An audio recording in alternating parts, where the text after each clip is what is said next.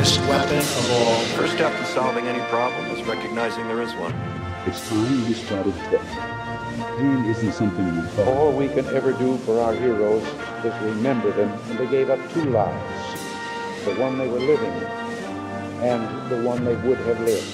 They gave up everything for our country, for us. They pray for freedom and justice.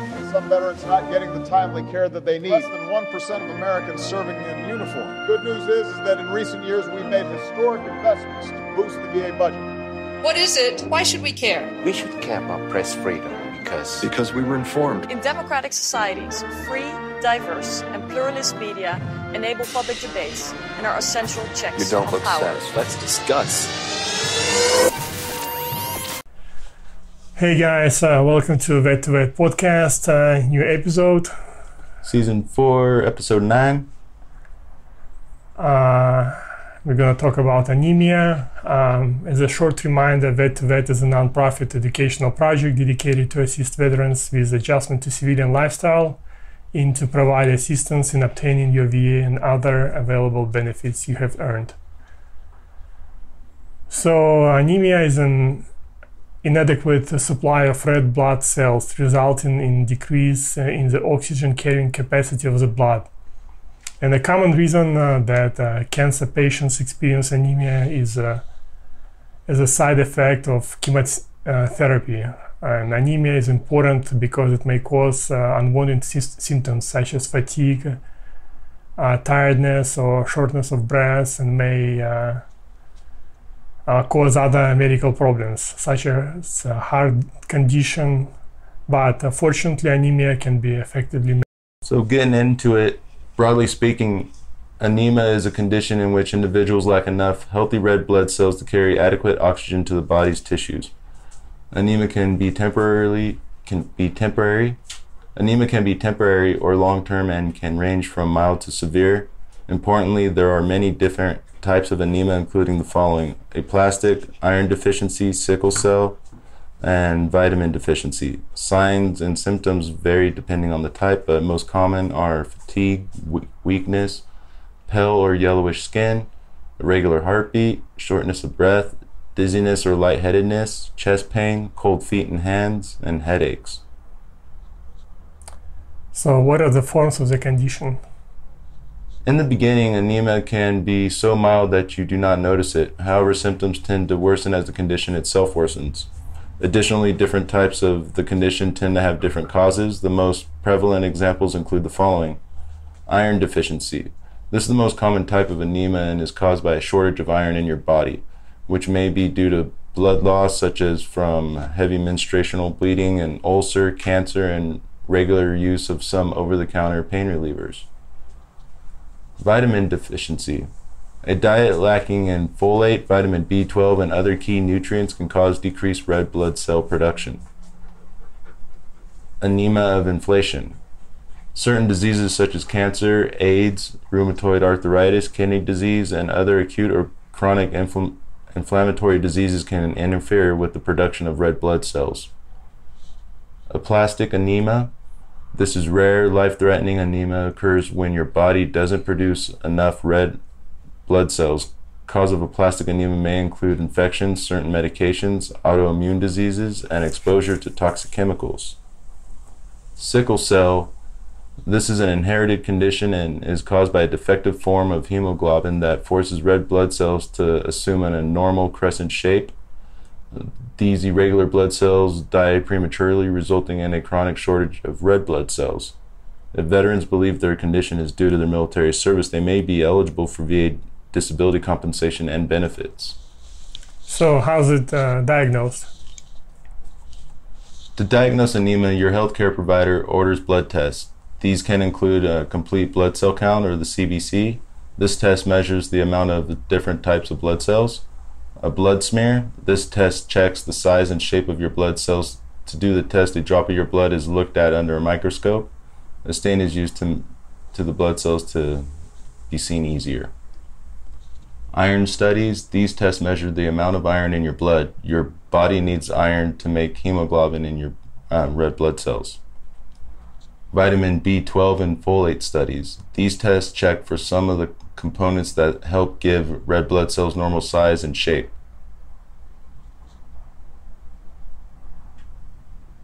Retic- reticulocyte count. This test measures the amount of red blood cells that your bone marrow makes. Hemoglobin electrophoresis.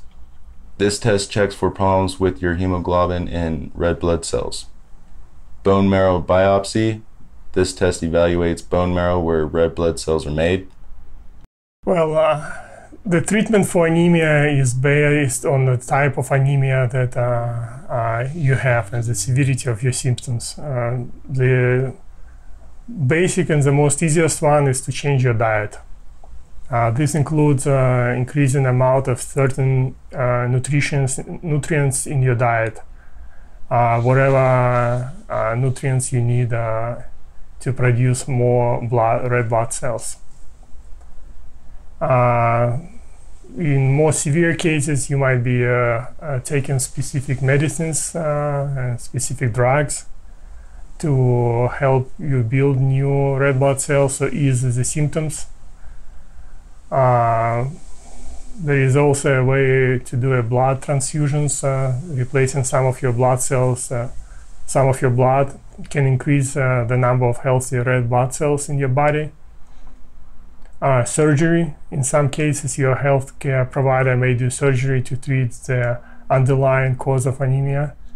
If you need surgery, your healthcare provider will explain the procedure and outline the risks and benefits to you. So, what are the long term concerns? So, if you have a certain type of anemia, you can expect a full recovery after treatment. If you have other types of anemia, especially the type you're born with, you will need to manage it for life. Your healthcare provider can tell you more. Uh, how can we build a relationship in between anemia and uh, active duty service? VA acknowledges that anemia is predominantly a hereditary or secondary, meaning a symptom of another condition.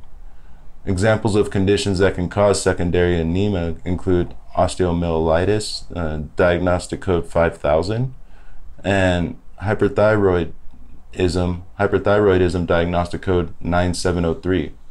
If a veteran's already service connected condition causes or aggravates their anemia, they may be entitled to service connection on a secondary basis. It is also important to note that the veteran may still be eligible for service connection for anemia even if the condition existed prior to service. In this case, veterans could establish service connection based on aggravation if they believe their anemia has worsened as a result of service. So, how VA rates uh, anemia? Anemia is currently rated under the 38 CFR 4.117 Schedule of Ratings, hemic and lymphatic systems according to various diagnostic codes.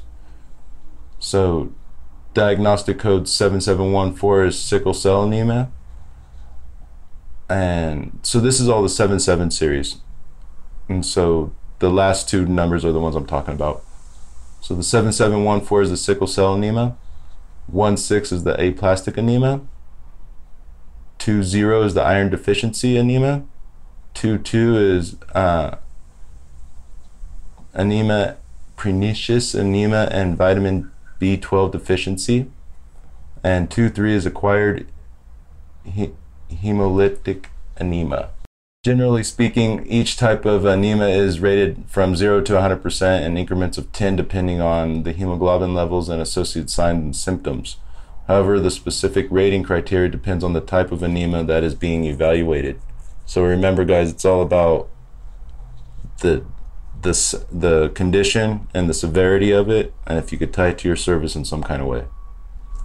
To end the podcast, uh, do you have a great movie, uh, book, or stuff uh, you would recommend? Check out the new Batman trailer from that Twilight vampire guy. it looks pretty good. I don't remember his name, but the new Batman movie looks like it's going to be awesome once that comes out. That's all I got. And a quote or words of wisdom of the day. Tough times never last, but tough people do. Uh, said by Dr. Robert Schuller. That's it, folks, and thanks for listening. Uh, until next time, over and out. Thank you.